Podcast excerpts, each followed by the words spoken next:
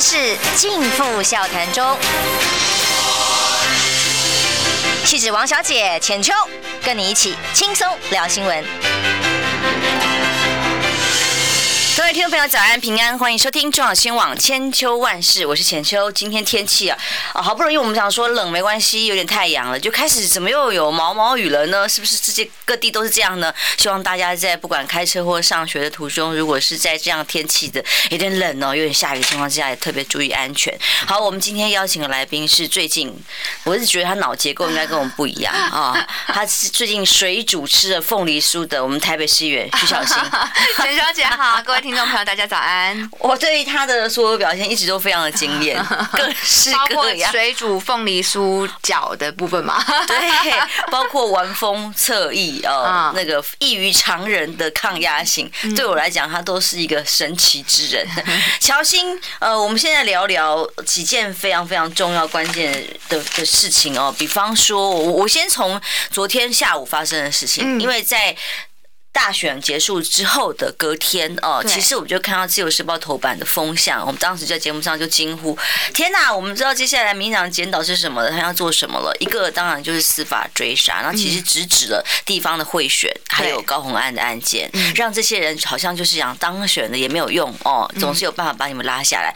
果然一一兑现当中哦，高红案当然昨天《镜周刊》很很更细密的侦查资料，一副好像已经在连供述资料都已经。公布在媒体前面的状态之下，跟大家公布，马上就要进行第二波的约谈。约谈完之后，不只是六十万，还有两百万以上的各种公积金的资料，这个可能涉及贪赌，如何如何，看起来还很危险。然后再就中东锦，中东锦呢，一般来讲效率很少这么高的啦。哦，对啊，才刚选完哈。哦，非常高效率的，不止哦，在起诉这个他的相关条啊卡说有涉及贿选的部分，是在十二月十四号就进行的，结果。随即，昨天短短的时间之内，直接提起了当选无效之诉。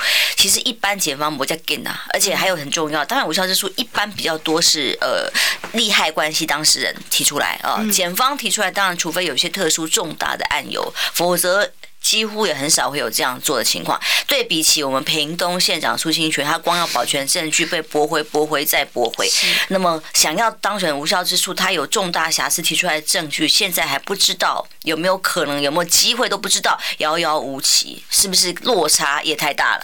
嗯，我觉得哦，其实这个有点故技重施，因为大家都知道，我先前做过这个马英九前总统的发言人，然后有一段时间呢，民党也是用这种司法剪掉，再配合上媒体的方式，就是照三餐呢给他问候。我还甚至我最近去找出了我先前的一些新闻哈，我就发现说，哎，我以前这个那个时候就真的是每天都在跟北检对杠，哎，就是说，比方说吧，哈，像刚刚讲到的。这个高红安的这个案件来讲好了，不是就是今天的这个昨天吧，《镜周刊》里面他不就写说什么啊？什么好像接下来又要对他怎么样啊？第二次约谈，第二次约谈啊，关键助理的爆料资料是什么？对啊，对啊。然后呢，你看我之前也是嘛，就是呃有媒体呢哈，这个是我看二零一八年七月十二号的报道哦。然后呢，起诉书那时候三中案要起诉马英九前总统，结果本人哦马的马马英九本人没有收到起诉书。媒体已经拿到厚达两百页的新闻资料，其中内容扣掉附录就是起诉书，但是北检却不敢把这份资料公开上网。好，所以呢，呃，北检开起诉记者会的时候，给了三份新闻资料，两份公开上网，一个是。PowerPoint 跟十七页的新闻稿，还有一个隐藏版，哈，偷偷的给了媒体有两百三十一页，却不敢放上网，那也不没有在第一时间就送到被告的手上，一点都不公平。所以你看，有没有觉得当时呃，二零一八年马英九所受的待遇，跟现在我们刚刚讲这几位有异曲同工之妙呢？他都是透过这个检察官起诉，然后呢，再透过媒体去做特定的放话。那我们当时就一直质疑说，北检有泄密的问题。嘛，因为这些证据只有在马英九手上跟北检手上会有而已。那为什么会泄露片面对于马英九较为不利的证据？所以后来很多，比如像是黄世明的泄密案，最后也是定验是马英九无罪。所以说，呃，也请大家就是提醒各位说，即便有些人他可能被起诉了，并不代表他一审、二审、三审会有罪，他还是你必须看到他进入到司法公房里面，法官怎么判。我认为，呃，减掉。包括现在的这个形态招哈，检察长邢太昭就一直呃用这种比较不公平的态度，然后做双重标准的对待，然后政治追杀这四个字，我真的在二零一八年帮马英九辩护的时候，完完全全的体验过了。那但是到现在法院，我觉得还算是相对公正，所以我觉得高虹安的案子或是中东锦的案子，还是到法院那边去的时候，对，有机会就对对对。所以我那天有一次碰到柯文哲，就是在那个我们有有一个建设，然后完成的时候，他有人有来，我就问他说：“啊，你们高红安到底是怎么样？”然后呢，他就就有点无奈的感觉。然后我就跟他说：“其实你们不用这么无奈啊，因为。”呃，被起诉并不一定代表说一定是有罪的。我觉得你们应该先去搞清楚到底这个事情是怎么样。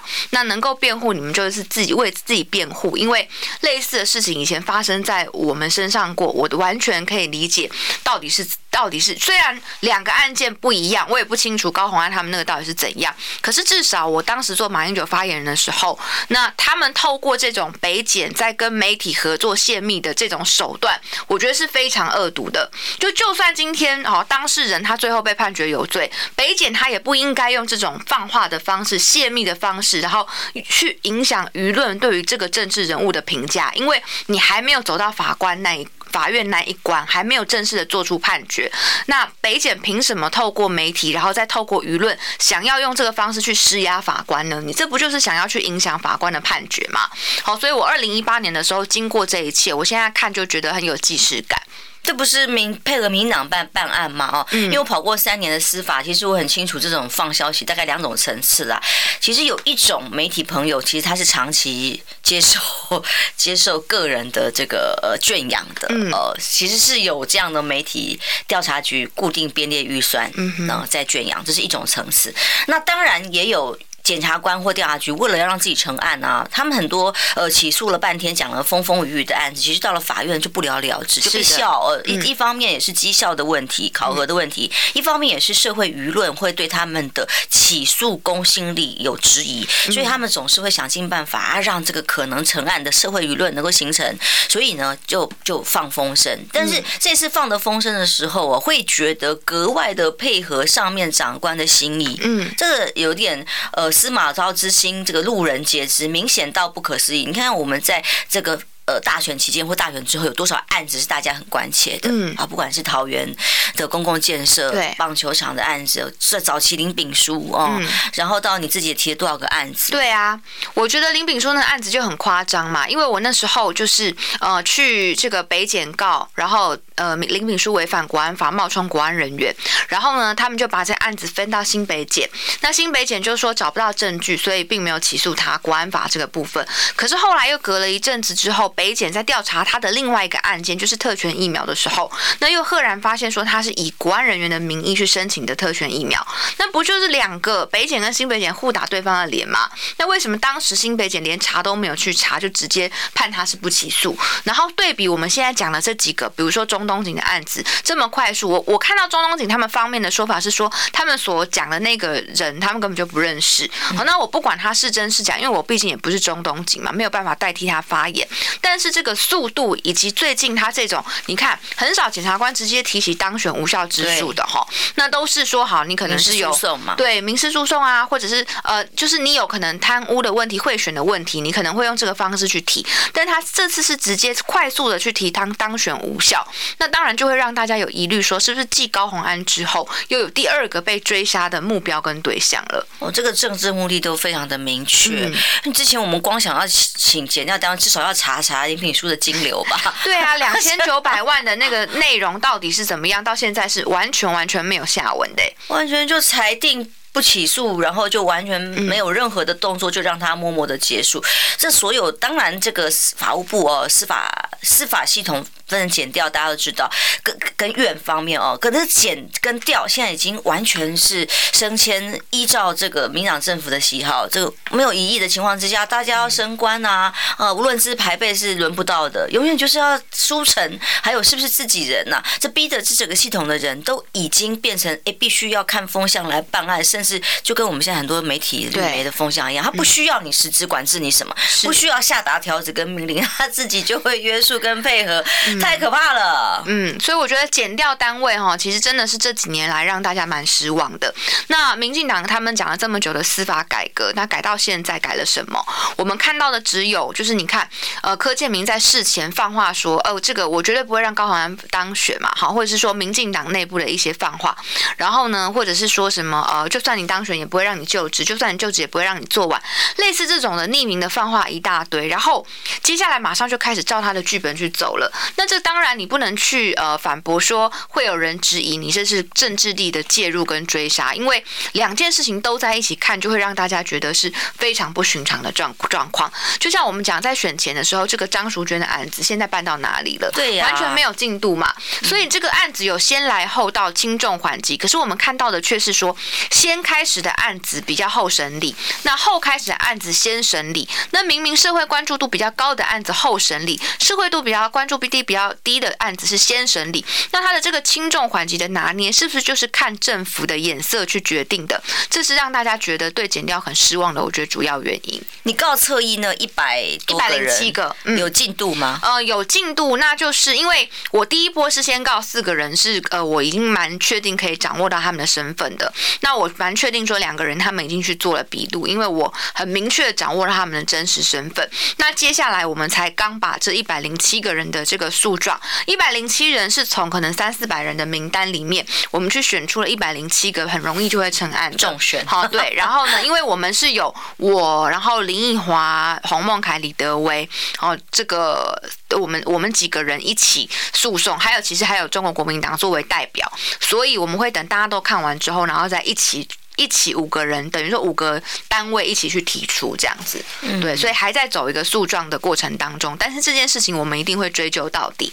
嗯，因为我在节目上不止一次讲到，其实这次民进党如果要检讨败选，一定呃最重要关键两件事情，一个就是王宏威，一个再就是徐巧芯，这这两个两个很重要重要的关键人物。因为一个把他们的诚信问题整个打垮，就是论文；那么一个呢是把他们侧翼那种无良跟恶质的手法，让他们彻底的翻车。比方说无良公关，要把它歼灭吗？歼灭得了吗？就是过去在呃，大家说民进党好会打选战，民进党哦，用这个侧翼啊、网络就可以带好风向、带好带满，然后改变一件本来是白白的事情变黑的哦。哎。人格攻击是让所有人相关人都会害怕，这种好像没有办法对抗的情况之下，在你手里得到解方，这是太神奇了。然后像呃，像昨天我们这几天有注意到说，哎，无良公关公司它是不是改名重新出发嘛？对不对？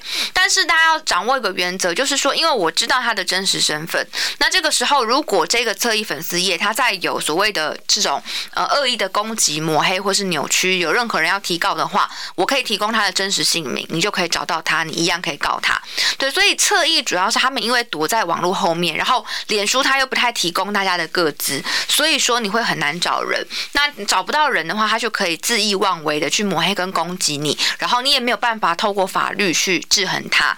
但是这些侧翼一旦就是这一百零七个人里面，一旦我知道他们的真实身份，能够找到人以后，那这些侧翼就算他改了一百字的名字，那如果来源还是他，那我们一样是可以找到他的本人。哈，这个是最。重要的，所以如果有任何人他你们是被这个无良公关公司或者是无良公关公司。改名之后污蔑抹黑，你们要提告的都可以私信我，我都可以提供他的真实姓名，让你们开心的去这个呃警察局报案，很强大。因为只是独蓝，光是这一个网页呃粉丝团，我之前好几次想要告，而且事实上也提告了。那告了之后，他还在每张公开很嚣张的接受访问说抓不到，抓不到，抓不到。现在可以抓到了，因为已经知道他的真实。只是独蓝也是吗？只是独蓝就是一个叫做林义祥的哦，他是在呃。做做这种农业相关的这个产品的，然后呢，这个《明报》有报道说他跟这个呃呃这个屏东吧，好像是关系匪浅哦，跟一些绿营的政治人物，但主要是现在已经掌握他的照片跟他的真实姓名了，所以任何最近如果有被指示堵拦污蔑啊、扭曲啊，那其实我手机里面都有很多截图，只是。我我基本上我会告就一定会成案啦，所以像他可能在他的群组内部里面，呃，半公开的群组内部里面有一些诋毁的一些文章啊，或是内容什么的，其实那些我们都会考虑一并的提告。嗯，这个太厉害，因为你还进到他们群组里面去埋伏，看到他们对话框里面还说，我知道这群组里有内奸，这过去都是我们其他在也其他人心里的。恐惧就是说，我们都不知道我们的群主安不安全。为什么很多群主的资讯会流出去？结果想不到今天是轮到这个恐惧的总和轮到他们手上了，就是太痛快了。呃，以其人之道还治其人之身，然后什么事情都要加倍奉还。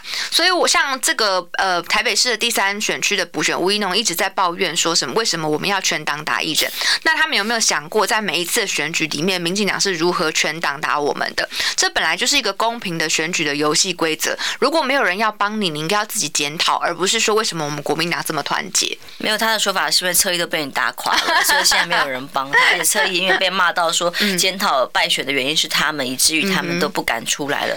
可是其实我们选举本来就是应该回到本质，不是吗？哦，就是不管是政见或候选人本身。那么问问题是，这多这么多年来，尤其是现在越演越烈，民进党是用国家机器在选，那用侧翼用绿媒是人格。攻击抹杀的方式在选，那这种谋杀式的选举呢，其实也是我们选风败坏，很多人不敢从政的原因。嗯，这个一定要先除三害啊，我们国家才有可能回到有是非的正轨上。哦，对，因为我在想说，其实以这个嗯派系来讲的话，其实我自己个人判断啦，就网军最多的派系就是以英系为主。那现在是因为英系已经，我觉得蔡英文他们整体的跛脚的问题，所以很多呃这个侧翼据说。是要带枪投靠到赖清德这一边，那赖清德他未来会如何应用这一些这个带枪投靠的人跟资源？那就是我们观察的重点，就是这个权力的魔戒带到他手上之后，他会变得跟蔡英文整个英系一样，利用这些人在。变本加厉的去攻击跟抹黑政敌，还是说呢，他们会节制他们自己的人手？就我觉得你有一些网络部队在网络上帮你说话、帮你澄清，其实 OK 的。但问题是，他们的车已经用那种很下流、然后抹黑的方式，甚至很难听的这种人身攻击，都已经涉及违法。他们只是因为他们躲在这个呃脸书的背后找不到人，所以他们可以逃避法律的责任。如果是公开的本人这样子讲的话，基本上我觉得已经犯法了。所以我觉得。呃，未来赖清德担任党主席以后，那他曾经说过，请蔡英文的网军停止对我的攻击嘛？那他以后会不会也用蔡英文的网军变成赖清德网军去攻击别人？我觉得是他执政的这个当家民进党中蛮重要的一个观察点。这个我倒是蛮期待。我引用一句韩国语形容词，他认为在民进党里面还相对正派的是。赖清德希望这件事情对于他来讲，哎，是真的是这样，是如此，有机会让台湾回到民主的正轨，而不再是那些攻击、谩骂、乱七八糟、很难听、很难看的语言，因为他们躲在键盘后面，有名有姓，被徐小金抓出来了，哎，你可是躲不起来了啊。我们休息一下，马上回来。听不够吗？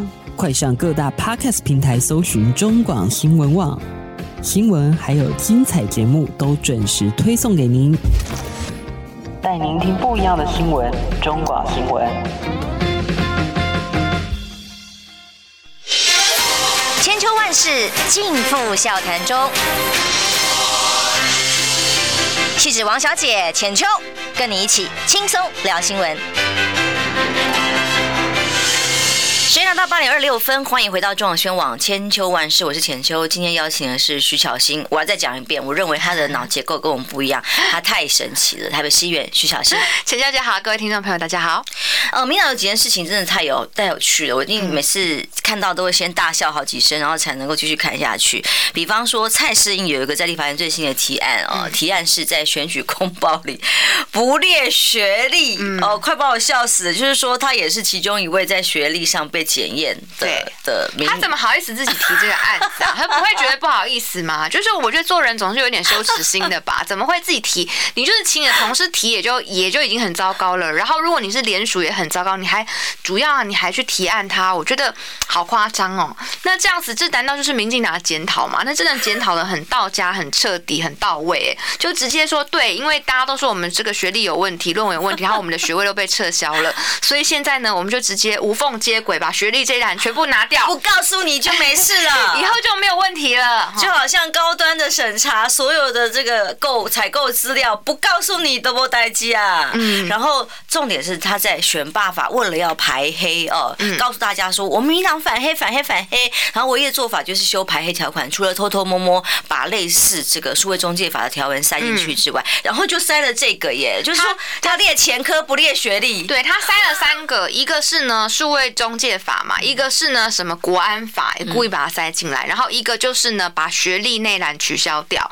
那当然，我觉得呃原本你说选爸爸说要修严一点，然后让可能比如说你有一些呃犯罪前科的人不能参选，其实这东西我是抱持的开放态度。但是问题是，你看民进党他就是很贼，因为他觉得名气可用嘛，大家讨厌黑金嘛，然后认为英系跟黑金联合在一起，他们可以主动提出修法，说好啊，那就是我们可以限缩一些大家一般民众的权利，可能你有犯过哪样的罪哈，你就不能参选。那这其实第一个是有违宪的疑虑哦。那第二个是说，你里面你又添加了这么多有的没的东西，那这怎么可能会让大家能够让你通过呢？我认为他们的做法就是他们要塞入一些大家都知道不可能让他通过的东西，然后呢，国民党再出来反对，然后他们再讲说，你看国民党才是真正跟黑金站在一起的人，因为我们提出这个法案呢，你们都反对。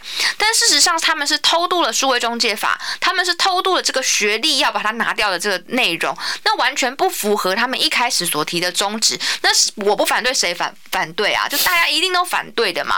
好，所以我会觉得这是民进党他们之前的这种部署，那现在想要拿出来故技重施。可是我觉得，呃，这几年下来，慢慢大家对于民进党的信任感是在下滑当中的，然后大家的查证的查证的技术跟这种呃质量，我觉得也提升很多。所以我觉得他们这样子做反而变成一个笑柄，让大家觉得说你们就是因为民进党二零二二年因为学历事件滑铁卢，所以你们现在干脆直接把学历内难拿掉，那这是真的是让人笑死啊！你刚刚讲到信任度，政府公信度现在像政府公信力现在几乎是零的情况之下，我们待会回头就可以来聊这个凤梨酥事件。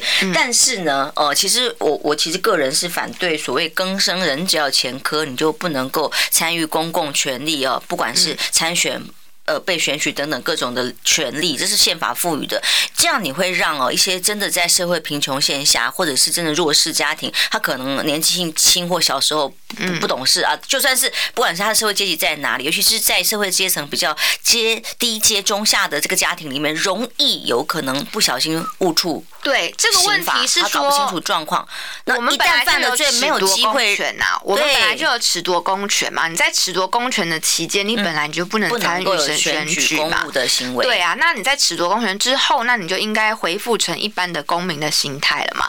所以他这样子的条款是有违宪的问题的。再来，我们所指引的英系黑金，并不是说这群人去参选。我就问黄成国，他有参选吗？他有这么大的权利，让这个我们当时讲说，在呃二零。二二年有一个很重大的事件是郭哲敏，哦，郭哲敏他涉及到了这种非法的一些呃。地下会对好不法的案件，然后他的合伙人、他的共同伙伴林炳文被逮捕之后，那出来的第一件事情就是去见黄成国。为什么要去黄见黄成国呢？我们想当然了，一定是他有很大的权力，可能可以去协助他，不管是说做官说，或是做任何其他的一些举动，所以你才会想到你要马上去见他嘛。那黄成国他只是前国策顾问而已，但他他却让这些社会上面的一些呃。可能有犯罪，总统 对可 犯罪可疑人士，他们认为说，哎，去找他是有用的。那你修了这个选罢法，能够约束得了黄成国这样子的人吗？完全没有办法约束黄成国这样子的人嘛。所以这就只是一个打假球的一个法条，然后只是一个想要去掩盖自己这样子的一个黑白两道共谋利益的行为，然后去做出的一个其实呃并不是太合理的法条，想要跟社会大众交代，就是这样子而已，就是剥夺了一般民众宪法。法赋予的权利，然后来符合自己政治的利益啊，说打假球也可以，或者说模糊焦点、搞错重点都一样，都只是为了让民进党合理化、顺轨去哦，所以反而。哎，让其实真正躲在后面掌握整个哇佛地魔一样政治权力的人，把总统都可以玩在手掌里嘛？还是互相啦，互相互为所用。哎，重点是这个权力是在谁手上？权力所在的这个执政党或者执政团队里面，他们用这些哎不是参选其他手段在控制的整个台湾的政治局势，管不了啊。是啊，所以他们应该从他们自己党内开始做管理嘛，对不对？就像黄成国这样子的人，还能够做他们的中执委嘛？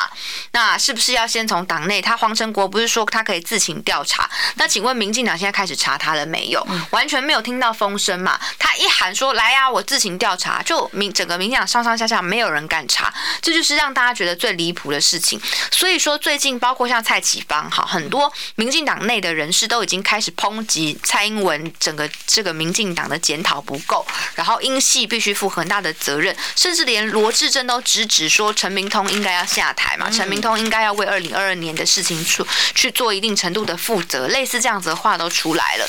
那所以我会觉得说，他们自己民进党内是有一个茶壶内的风暴。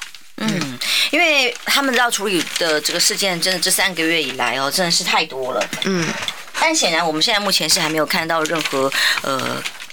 感觉合情合理，正常人会做的做法，不管是要删除学历栏，还是这个侧翼把责任推给啊高嘉瑜啊内部的人啊，对，或者要追杀你，其实是没有用的。目前还有一件事情是影响哦，过年前我真的很难想象这些农渔民要出产的企业他们怎么办？农历年前本来是出货的大宗，最重要的这个时时候呢，我们看到今天的经济财经版的消息都是我们的。出口数不断的衰退，到明年更会大幅的衰退。这些衰退数字除了受疫情大环境的影响，其实我们国内的这个政府的不作为、怠惰、行政官僚，恐怕才是关键。这个小新这几天做了一件这个让大家匪夷所思的事情，不是啊？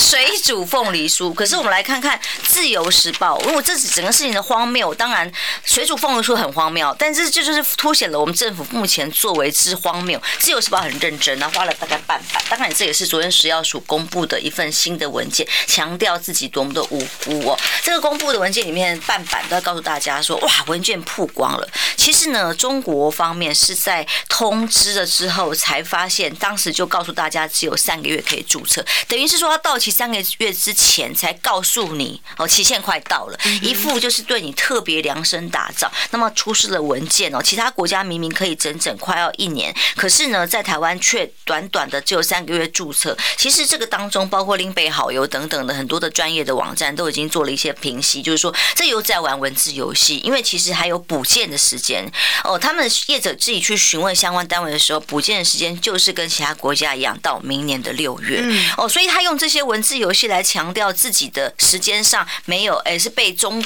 中共方面给限缩，然后欺负台湾人。但是事实的真相其实让他看起来是很不堪，他改了三次说。无法说这个表格到底有没有这个品相？品相跟实质的审查内容无关，或品相其实没有表格，后来才出现的，事实如何呢？呃，我觉得追根究底是两岸缺乏沟通管道，而且我们的食药署非常的不认真，连问可能都不想问，连帮民众。帮厂商业者搞懂规则都不愿意，那同样是必须要去注册。可是你看其他国家并没有出现像台湾这样子的问题。你不要说他们给我比较我们比较短的时间，因为加上可以补件的时间来说的话，其实没有什么太大的差别。即便就算比人家少一点，人家也是在很快的呃这个过程当中，他可以去跟中国大陆做谈判。比方说日本好了，就我们所知道的，他们在某一些的规则跟内容上面，他们觉得可能有不合理的地方，他们。立刻去找中国大陆去做一些谈判嘛，就告诉对方我们的底线在哪里，可不可以稍微做一些修正？那有谈有机会，那谈好了之后就协助他们的业者去做出口，那其实速度就很快。可是我们看到的是，其实从第一时间，那从呃这个凤梨酥它没有办法被申报成功的时候，我们的政府就民进党直接推给说都是中共在打压，然后被抓包说是因为你申请的这个编码错误之后，然后呢你就把一般高点当成水饺在申报，那你当然是没有办法通过嘛。现在才转移焦点，跑来讲说是中方通知什么剩三个月的时间注册。那我坦白说，如果你不要给人家报错的话，不管你是三个月还是六个月都一样。那如果你你像一般的厂商他自己去申报，他很快速就通过啦。所以我们看到的资料是，很多的厂商他一开始被申报错误之后，那他后来发现不太对劲，就改自行申报，他就通过啦。所以他们如果自己报，就很快就可以通过嘛。根本追根究底，就是你把人家的申报的呃这个项目搞错了。所以不管你是三个月还是六个月，你一样都是搞错，并不会因为这样就搞对。重点就是食药署非常的不专业。那在过去的这个新闻里面，他就曾经提过说，他们是把凤梨酥当成是呃包馅面食去处理的。这些新闻资料都有，为什么食药署今天还要再逃避这件事情呢？这是让大家搞搞不太清楚，说为什么要不断的用一个谎去圆另外一个谎，以为台湾人都很好欺骗。其实说这就是根本就是露馅了。食药署一再不同的说法，更大家看到当中的无能跟可笑。因为他当中最后一个版本的说法是说：“哎呀，这个大陆方面更改了那么多次版本，然后没有办法呀。我们在之前看到就是这种版本，后来才有新增的表格啊。这个品项不是本来就有的啦。那你们业者自己也要想办法，就是甩完给。”中共之后，再就甩给业者，你们自己要注意啊！你怎么可以自己没有注意表格跟品相呢？也不能只有靠政府。但是其实过程当中哈，就像有这个食品业者，他就有呃写信给朱学恒，然后能跟他讲整个他们在申报的过程。那呃就是食药署告诉他们说，你们可能有些地方要补件或什么的，但是问他们却一问三不知。所以其实食药署他应该至少要做一个辅导的这个功能嘛，对不对？就是说呃，如果今天这个厂商他对于相关的申报品项不了解，那我打电话去问食药署，或是食药署打电话给我，我们应该要把这个规则讲清楚，方便业者能够来做申报。可是他们却发现说，食药署连最基本的品相该怎么报，要付什么东西都不清楚。可问题是说，同样的内容，我们再去可能申报到呃，我们要出口到美国、澳洲、欧洲的时候，我们都要付那些品相啊。所以其实很多业者他们其实熟悉申报的时候要出口要付这些东西的，但是呢，到中国大陆的时候，那食药署一问三不知，所以他们也不晓得这些资料到底要不要像他们提供给美国、澳洲、这个欧洲一样那样子的去提供。所以那东西不是他们没有，是因为食药署没有讲清楚，所以他们也不太清楚说要怎么申报才能合乎规则，然后导致呃时间一拖再拖。所以如果我们有一个认真一点的食药署的话，今天会变这样吗？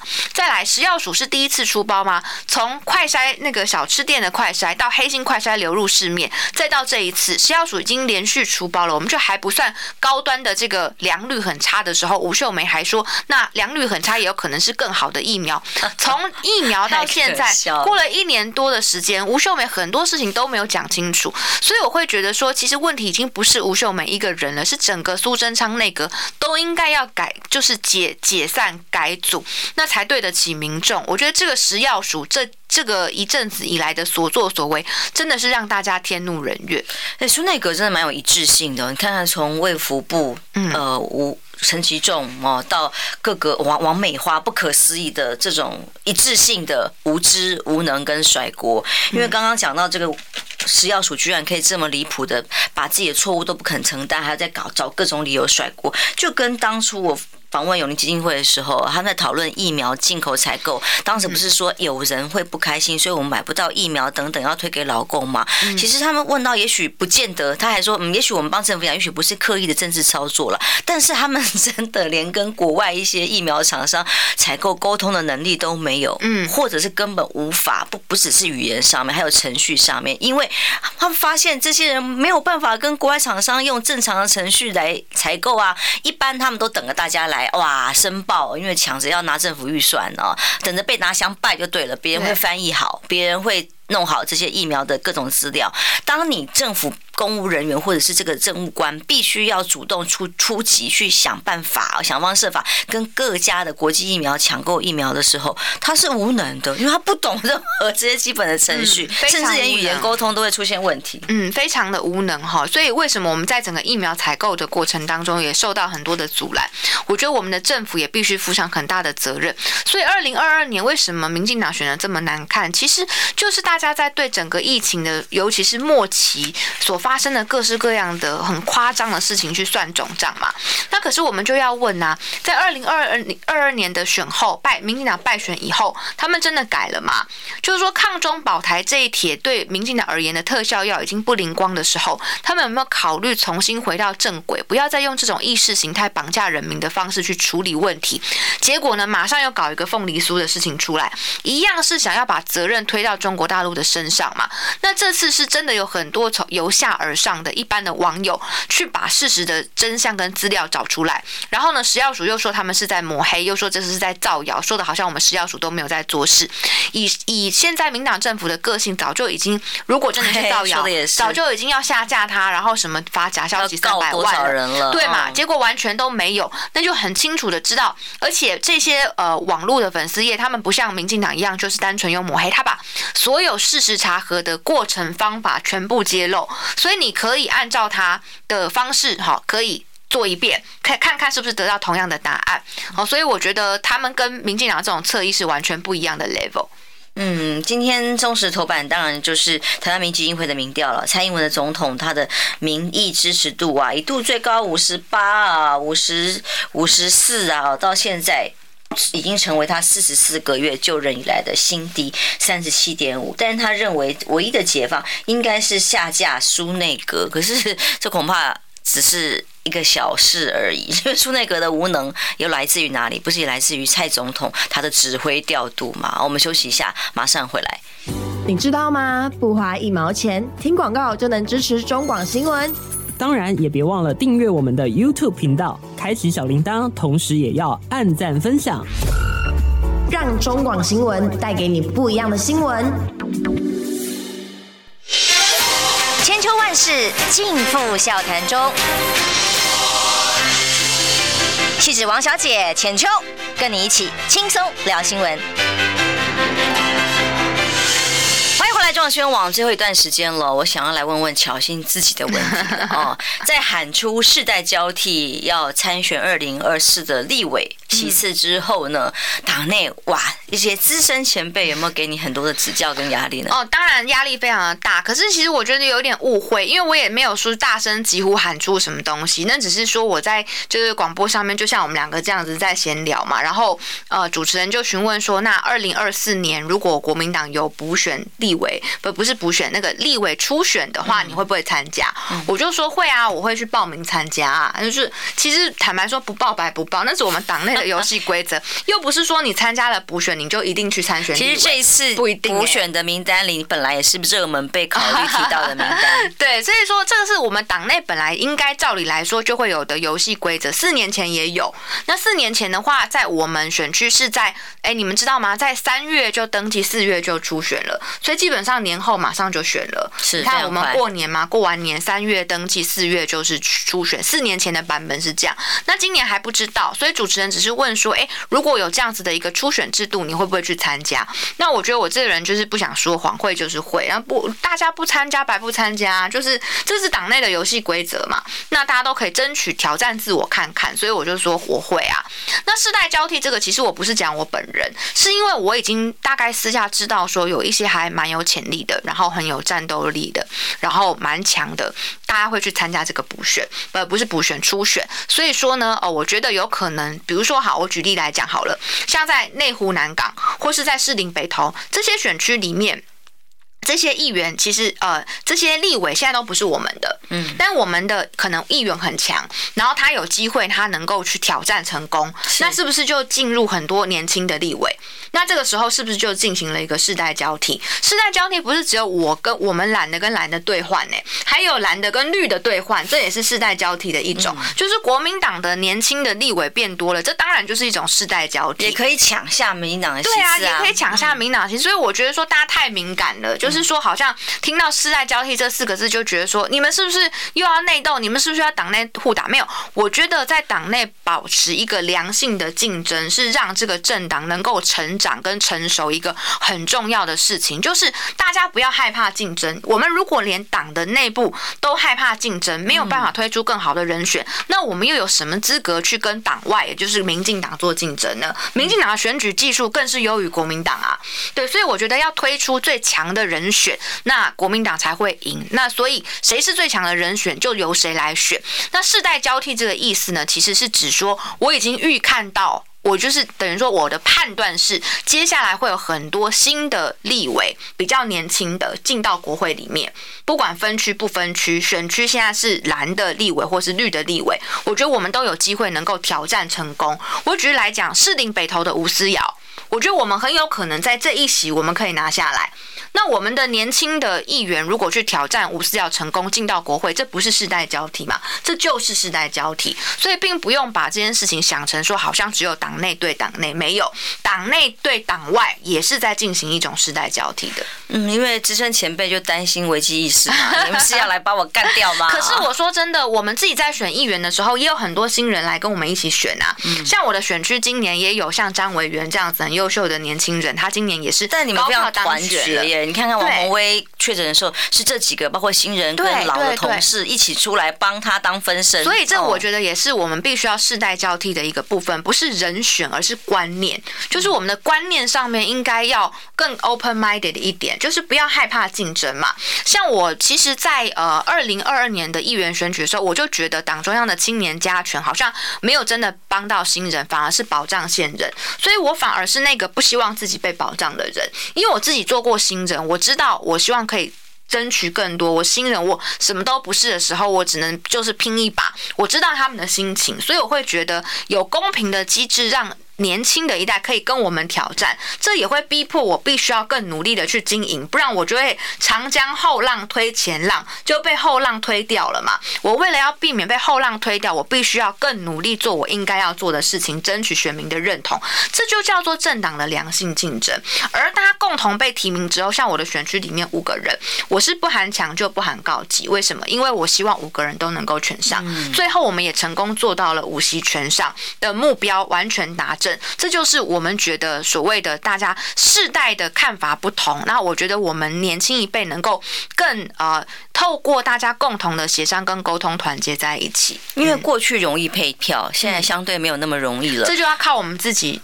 是自己的分配，这真的有办法做到吗？其实有哎、欸，像我不含强就不含告急嘛，然后再来就是说，大部分人都喊了、啊。呃，对，但我这次就是我，我跟我团队沟通非常久，因为我不希望，因为我去刻意的冲票，然后影响到其他人的当选几率。那我觉得，如果有人因为我没有当选的话，那这个责任在我的身上，那可能我也不用说发展下一步了啦。光是现在就被大家恨死了，所以我觉得我不能做出这样的事。可是民主政是怎么让这个选民去做？因为他比方说他去支持徐巧芯啊，你怎么让他说去支持比较弱一点的？呃，因为我们内部会有民调可以参考嘛，所以说大概谁的状况比较危险，我们会是知道的。然后差距多大，我们会是知道。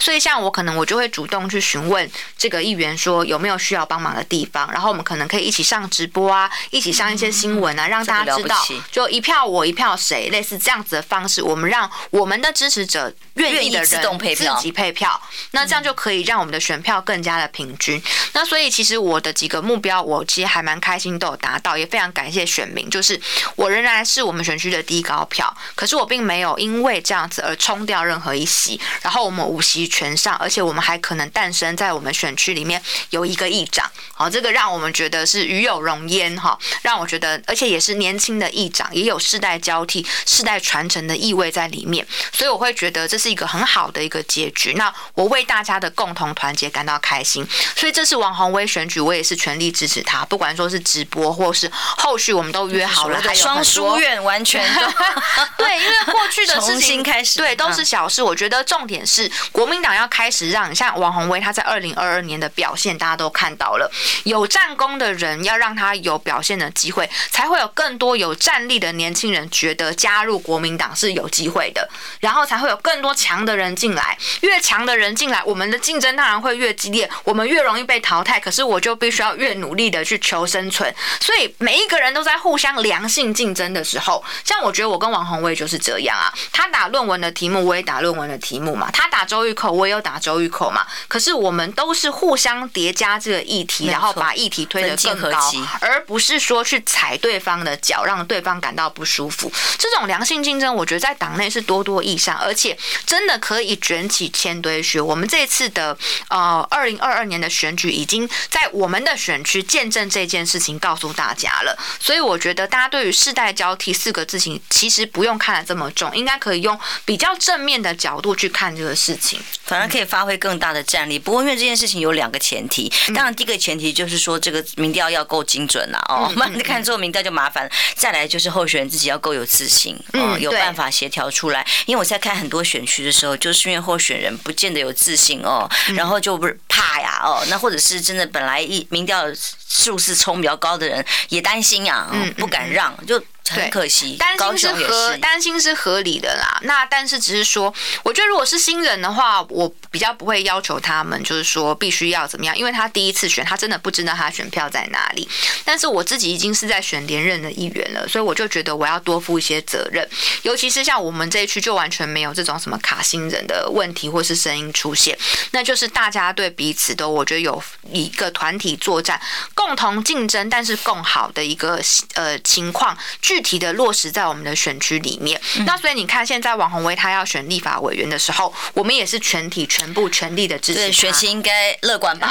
我觉得是相对乐观的，因为你看吴一农总是一直在抱怨嘛，抱怨说这个全党都在打一人，那代表什么？国民党相相较于民进党非常的团结啊。嗯，那我们这么团结，就是因为我我们选区里面大家已经有了这个共好的气氛跟概念嘛。我们觉得让我们的议员能够当上立法委员，其实我是觉得。与有荣焉，所以我我我跟王回来直播的时候，我就说看到吴怡农，如果他能够落选，我会觉得很爽，所以我一定全力支持你。这个没有，这个这就是很坦白讲的。然后所有的恩怨，大家都是过了就可以放下，不需要去计较太多，真的，因为大家彼此是一家人，一定会有吵架的时候。就是你是家人，你都可能会有彼此的不合的时间，那何况是说我们只是一个政党，一个这样子的组织。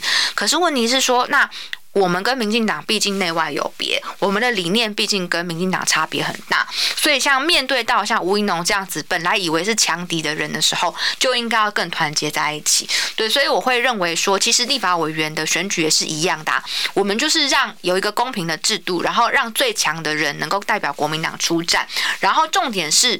二零二四年要让民进党下架，我就讲嘛，很多可能长辈他们很担心说，那他本来可能或许是立法委员，他担心说未来他是不是会失业什么？完全不用啊，为什么要这样担心？因为如果二零二四年我们能够胜选的话，那有内阁这么多的职位是需要有经验跟有历练的人去担任的，包括很多的国营事业等等的，你没有一点点的人生阅历，你没有经验，你没有曾经有这样子的一个年龄到那个程度，你没有办法胜任这些职位。那二零二四年如果能够大家一起赢下来，很多的比较资深的委员，他其实就相当适合在这些位置上面，而且而且并他们在这些位置上面年龄并不显老，因为那些位置是需要资历才能去的。对，那这个时候这些适合他们的位置，那他们就可以去发展。发展他们的长才，我们年轻一辈也会全力的支持。这个就是所谓的交替，并不是被替掉的那个人就是一无是处，而是替换到更适合他、更好的位置上面去。这是可以说是喊话费宏泰吗？哎，我我现在都还是跑他会碰到他，然后还是很有礼貌，跟他说委员好，委员谢谢。因为就是我们只是希望有一个公平的制度，大家一起好好的来竞争。那不管谁输谁赢，都是一样团结支持。二零二四年在这个选区里。里面要继续呃，让保持国民党能够胜选，因为好不容易在这同刚刚我们讨论的同一份民调里头，民国民党的支持度逆转回来了，哎，是超越了民进党了。那当然有人说谁的功劳，我自己个人在节目上讲过好几次，当然是。王宏威跟曲巧芯两个人的功劳啊，你这个也胜胜利的气氛要延续下去。这个在野党得到的认同哦，不是一天两天的。呃，谢谢有懂内我们的朋友，一样是巧芯加油。这个女人太 太狠了，说我这是范凯吗？对对，太狠了，太狠了，太狠了，一定要对民进党一定要狠一点的。